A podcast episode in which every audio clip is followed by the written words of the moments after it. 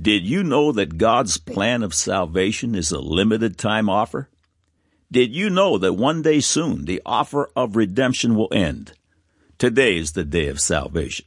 2 Corinthians chapter 6, 1 and 2. We then as workers together with him beseech you also that ye receive not the grace of God in vain, for he saith, I have heard thee in a time accepted, and in the day of salvation have I succored thee. Behold, now is the accepted time. Behold, now is the day of salvation. The offer of salvation can basically end three ways. One, you could die never having repented of your sins and embrace Jesus Christ as your Lord and Savior. Two, you could consistently reject the knowledge of God and be turned over to a reprobate mind, Romans 128. Or as Proverbs 29 1 records, He that being often reproved hardeneth his neck shall suddenly be destroyed, and that without remedy. Number three, will be the global end of redemption, which takes place at the great world ending as we know it, Battle of Armageddon. At this point, devastating judgment will stand. Are you born again? Are you ready to accept God's plan of salvation? Would you like to really know that you are born again, that you are a new creature? Listen to 2 Corinthians 5:17. Therefore if any man be in Christ, he is a new creature. Old things are passed away. Behold, all things are become new. Today is your day of salvation, even the beginning of your promise of eternal life. Click on the Further with Jesus for childlike instructions and immediate entry into the kingdom of God. Now for today's subject. God said, Proverbs chapter 30 verses 5 and 6, Every word of God is pure. He is a shield unto them that put their trust in him. Add thou not unto his words, lest he reprove thee, and thou be found a liar. God said Malachi chapter 3 verse 6, For I am the Lord, I change not. God said Hebrews chapter 13 verse 8, Jesus Christ the same yesterday and today and forever. God said Hebrews 1 10 through 12, And thou, Lord, in the beginning hast laid the foundation of the earth, and the heavens are the works of thine hands. They shall perish, but thou remainest, and they all shall wax old as doth a garment. And as a vesture shalt thou fold them up, and they shall be changed, but thou art the same, and thy years shall not fail. Man said, according to Bill Nye, children who accept this ludicrous perspective, creation, will find themselves opposed to progress. Now the record. Welcome to God Said, Man Said feature 772 that will once again confirm the full inerrancy of God's holy word. Each of these power-filled features is archived here in text and streaming audio and are standing in the defense of the gospel of Jesus Christ. Thank you for coming. May God enrich your heart with the beauty of His truth. This is part two of some of the latest fruits of what 2 Thessalonians 2 calls the deceivableness of unrighteousness, and man's carnal wisdom is rife with this deadly fruit. Wisdom that rejects God is doomed from the start, as was demonstrated in the beginning when Mother Eve said of the tree of the knowledge of good and evil's forbidden fruit, a tree to be desired to make one wise. Truth devoid of God bears deadly fruit. A quick review of When Truth is Truth Part 1 finds the following. The challenger of God's word challenge boldly with the certainty of their truth, and each time they do, they reinforce this God said, man said rule. Man's truth of yesterday is debunked by his truth of today, and man's truth of today will be discredited by his truth of tomorrow. It really is that simple. Carnaldem's truth is ever changing. Now contrast that Holy Bible that was penned thousands of years ago. Its truths are still truth. That, in fact, is the very nature of real truth. God Said, Man Said has published numerous features highlighting man's truth and its Pinocchian problems. In this two-part feature, we will excerpt numerous God Said, Man Said articles and then show man and his truth's latest calamities.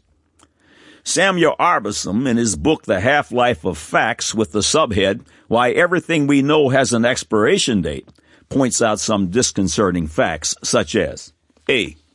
Medical knowledge about cirrhosis or hepatitis takes about 45 years for half of it to be disproven or become out of date.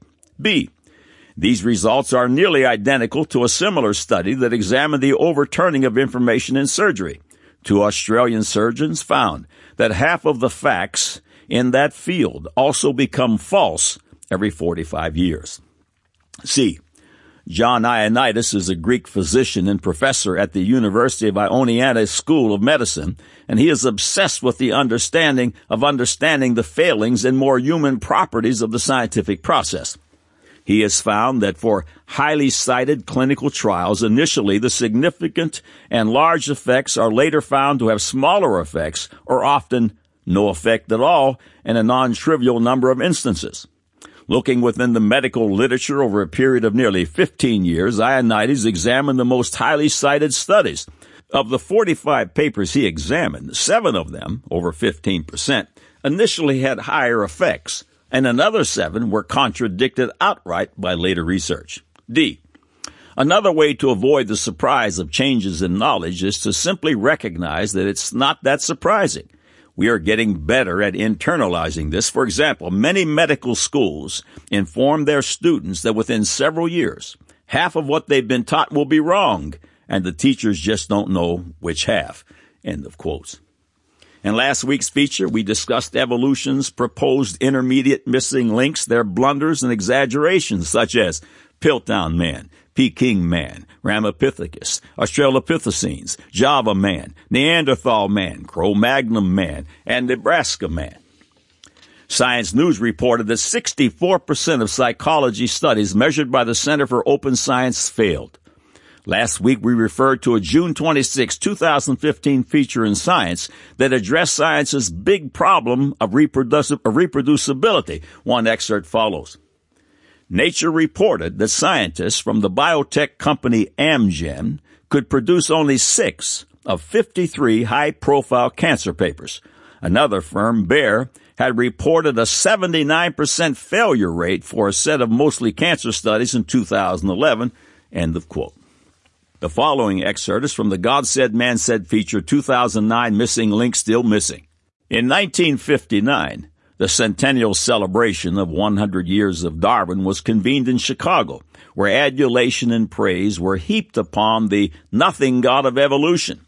According to interviewer Miss Hooper, the peppered moth was becoming evolutionist number one icon just in time for the big Darwin centennial, end of quote. The keynote speaker at the centennial was Julian Huxley, an admirer of Ford and Kettlewell, who proclaimed the triumph of Darwinism and death of God. The peppered moth was frequently noted by the centennial speakers.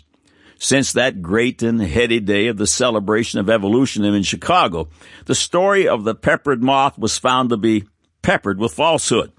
Man's truth, which attempted to discredit God's word, again became a lie.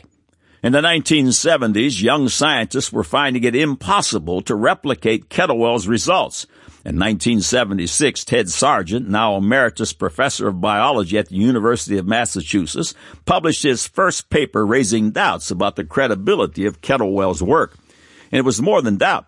Sargent asserted that all the famous peppered moths on tree trunks photographed and published by Kettlewell were fakes. Many other researchers began finding flaws in Kettlewell's research. According to Hooper, some of the critics of the peppered moth were accused of giving aid and comfort to the enemy, the creationists.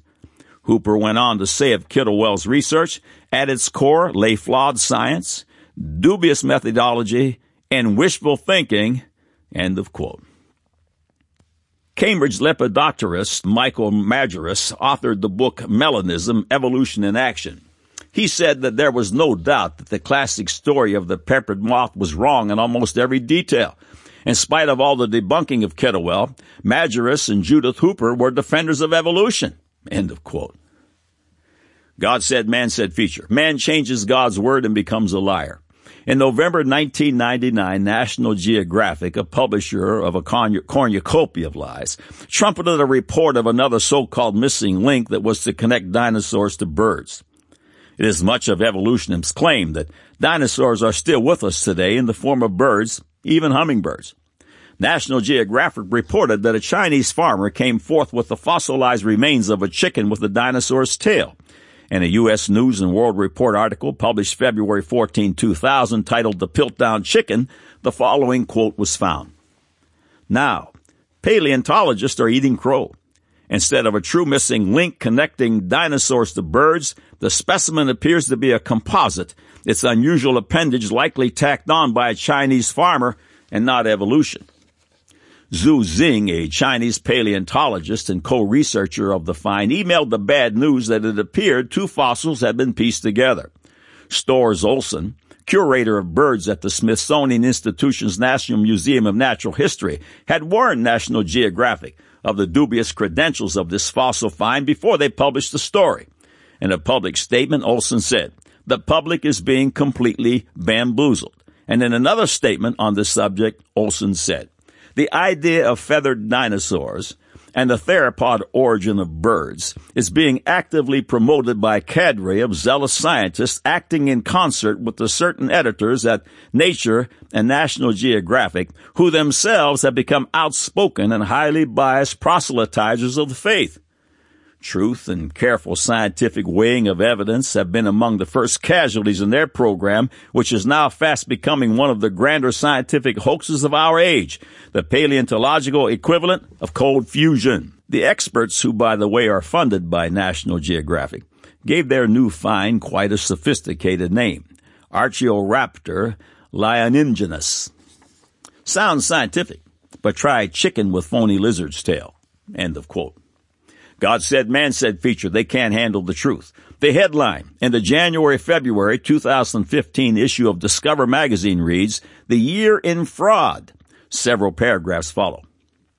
The suicide of a stem, a stem cell researcher in Japan last summer prompted a great deal of soul searching in science. Yoshiki Sasai's death came after a scandal involving two papers retracted for fraud, the most high profile case of the scientific misconduct in 2014, but it was far from the only one. Serious questions were also raised about stem cell research by Harvard's Piero Anversa.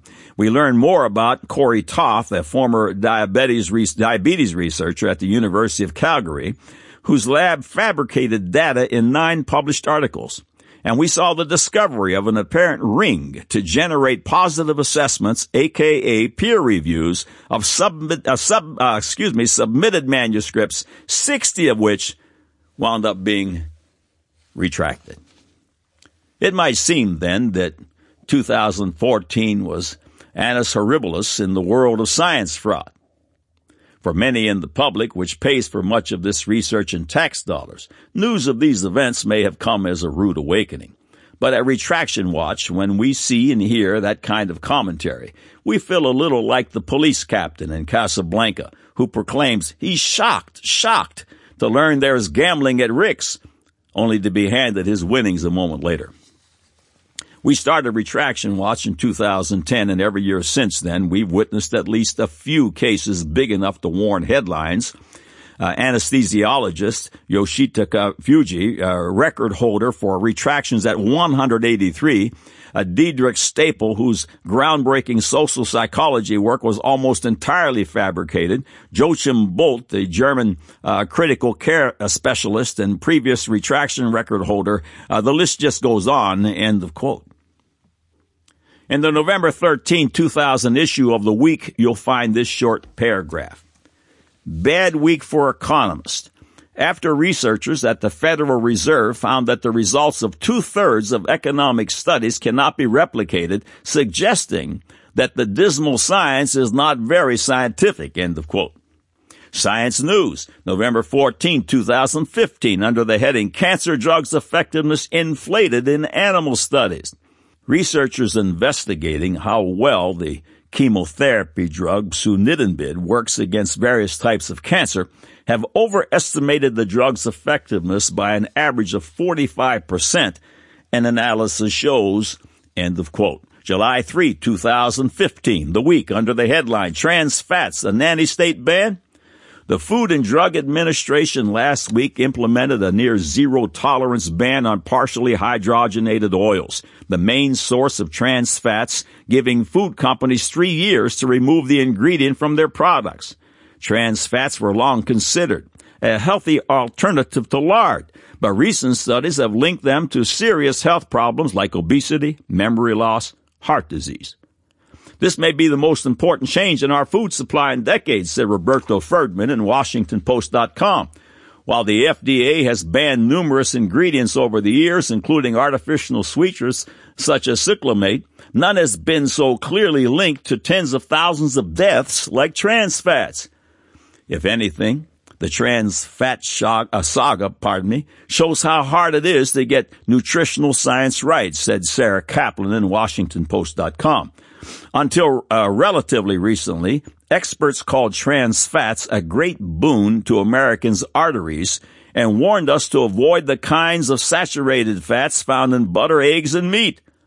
Now that advice has been reversed. End of quote. Thousands of years ago, the Word of God was penned and not one position has changed. According to the Bible's genealogical record and other dating markers, the earth and its universe are still just over 6,000 years old. All humans on the earth are still the offspring of one man and one woman. Approximately 4,350 years ago, the global flood in the days of Noah destroyed all that had the breath of life in its nostrils with the exception of the population on the ark. There are still fish fossils on every mountain peak. About 3,500 years ago, Moses and the children of Israel crossed the Red Sea on dry ground, and numerous accounts still exist of their story. Approximately 3,000 years ago, young David slayed the giant Goliath, and according to the indigenous people, the place where Goliath fell can still be identified to this very day.